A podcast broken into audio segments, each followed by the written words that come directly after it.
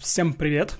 Меня зовут Федор Попадюк, и это подкаст «Кляті питання». Э, как я уже говорил ранее, это последний эпизод первого сезона. Дальше будет небольшой отпуск, где-то до середины сентября, а после чего я с новыми силами продолжу отвечать на ваши вопросы. А этот эпизод слушать не обязательно, но если вам приятен мой томный голос, то слушайте и наслаждайтесь. А в этом эпизоде я скорее подобью итоги сезона и расскажу о том, что будет дальше. Много времени это не займет, поэтому поехали. А, когда я публиковал первый эпизод э, подкаста «Кляті питання», я особо не понимал, что из этого выйдет, какой будет э, ваша реакция и как вообще все это дело пойдет. Ну и мне казалось, что это может закончиться через один-два эпизода, и на этом все и остановится. А подкаст «Кляті питання» будет темным пятном в моей биографии, котором мне не захочется больше вспоминать.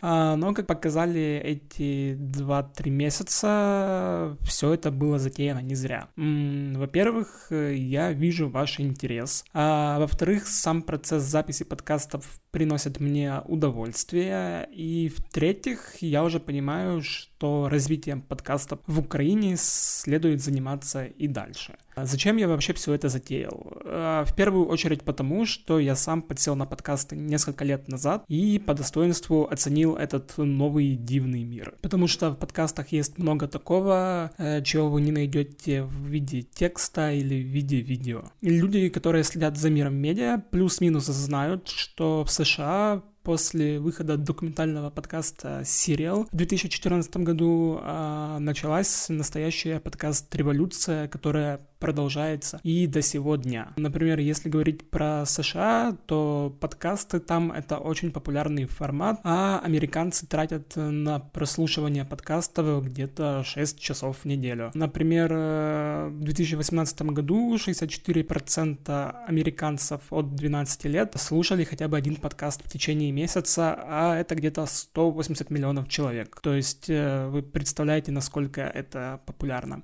В англоязычном мире при желании можно найти подкаст на абсолютно любую тему, и вы легко можете найти подкаст под себя. Главное, чтобы ваше знание английского позволяло все это слушать. Потому что мне, например, не все англоязычные подкасты даются легко, а, хотя чем больше я слушаю, тем легче мне становится, и за последние полгода я чувствую разительную разницу с тем, что было, например, год назад. Сейчас подкастинг набирает обороты и в России, э, во многом с подачи интернет-издания «Медуза», которая начала заниматься подкастами где-то три года назад. Там же за последний год-полтора появилось очень много качественных подкастов, и вообще в России создается инфраструктура для их прослушивания. Например, плееры для подкастов появились и ВКонтакте, и в Яндекс Музыке.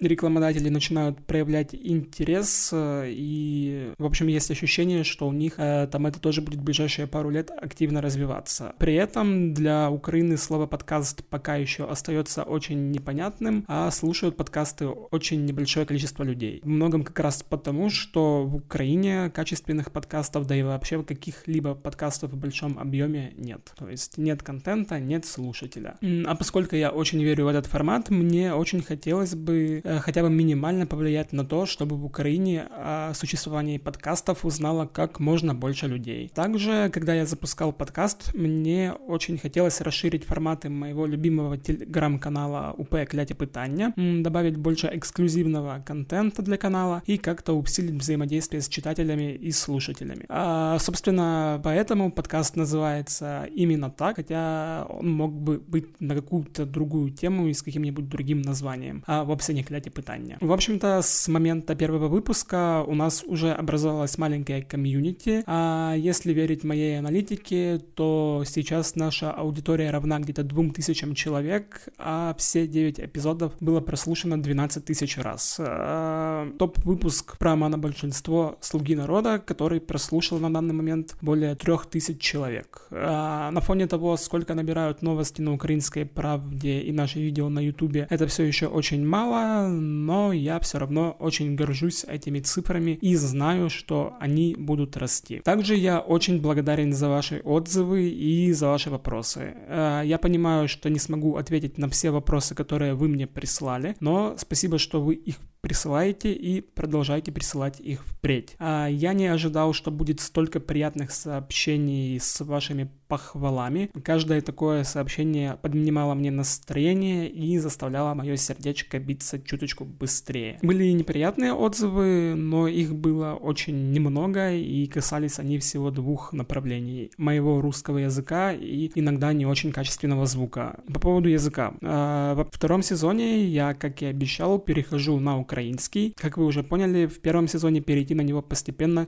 немножечко не получилось. А, единственное, что хотелось бы сказать на эту тему. Э, для меня язык, абсолютно любой язык, как и абсолютно все вещи в этом мире, не является чем-то сакральным. Да, так вышло, что я русскоязычный украинец, выросший полностью в русскоязычной среде, а именно в Запорожье. Лет шесть назад я не мог связать на украинском и двух предложений и говорил примерно так же, как Микола Янович Азиров. Сейчас все стало гораздо лучше, хотя когда я говорю на украинском, я все равно где-то могу очень сильно подтупливать. Хотя кто меня знает и кто общается со мной, тот понимает, что у меня это на всех языках. М-м, как бы там ни было, в личной жизни я все равно пишу и общаюсь на русском, а в публичной и медийной стараюсь сделать качественный контент на украинском. Потому что я полностью поддерживаю преобладание украинского языка на территории Украины, а, потому что я поддерживаю нынешнюю политику и закон об украинском языке. И это стоит отметить, что я сторонник мягкой украинизации и теории подталкивания. И вся эта поддержка больше на рациональном, а не эмоциональном уровне. И еще я одинаково плохо реагирую на любые проявления крайности и на тех, кто хочет, чтобы в кинотеатрах показывали фильмы на русском, и на тех, кто считает, что русский — это язык ненависти. И, и первым, и вторым, как мне кажется, очень сильно мешают эмоции. А, по поводу звука.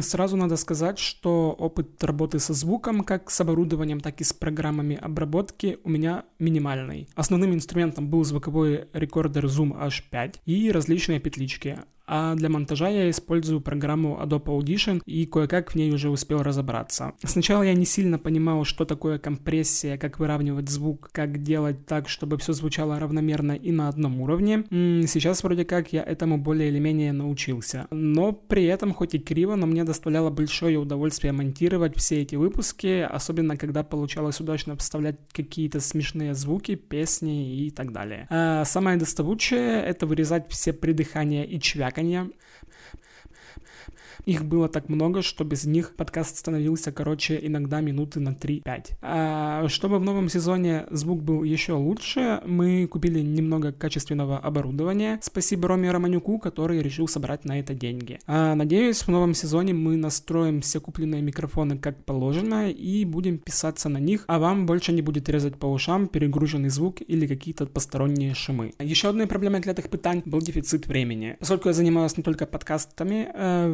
времени мне вечно не хватает, и часто подкаст может монтироваться в последний момент, и из-за этого выходит с опозданием. Э, например, поэтому подкаст, который должен выйти в субботу, выходит в воскресенье, иногда в 10, иногда в 18.00. Э, но чтобы избежать этой проблемы в новом сезоне, за каникулы я сделал несколько выпусков наперед. Также в новом сезоне я постараюсь брать поменьше интервью у людей, которые работают в «Украинской правде», хотя выпуски с Ромой Романюком и Ромой Коробцом получились очень удачными. Ну и еще одной проблемой стало то, что пишу пишу я лучше, чем говорю, а говорю я очень так себе. И часто приходится зачитывать подготовленный заранее текст, как, например, сейчас. Но Думаю, говорить нормально я со временем научусь тоже. Теперь о планах на осень. Во-первых, у меня уже есть несколько крутых вопросов, на которые я хотел бы ответить. И думаю, из этого получится несколько классных выпусков. Но напоминаю, что если у вас есть вопросы, присылайте их на Telegram-бот Укрправда Question. Его можете найти в описании канала УП Кляті Питання. Э, самое главное, на Украинской Правде появится полноценный раздел с подкастами. Надеюсь, в первых числах сентября. Кроме того, появятся и другие другие подкасты от Украинской правды. Правда, пока не ясно какие, но они точно будут. Также мы планируем публиковать не только наши подкасты, мы готовы выступать площадкой-агрегатором для уже существующих качественных украинских подкастов и готовы помогать тем, кто хочет свой подкаст запустить. Так что если вы качественный молодой украинский подкаст, давайте общаться и развивать этот формат вместе. Еще нам очень хочется найти спонсоров, рекламодателей или доноров на новое оборудование, на нормального звукорежиссера, на реализацию крутых проектов. Если Если вы кто-то из этих людей, пишите, помогайте, давайте общаться. В целом, я надеюсь, вам понравился наш первый сезон. Если да, ставьте оценки, советуйте подкаст друзьям, пишите свои пожелания в Телеграме. Все контакты есть в описании канала УП Кляти Питания. Кто время от времени и так пишет, тот знает, что я всегда стараюсь отвечать, пусть может и не сразу. В общем, спасибо, что слушали. С вами был Федор Попадюк. Услышимся в сентябре. Всем пока!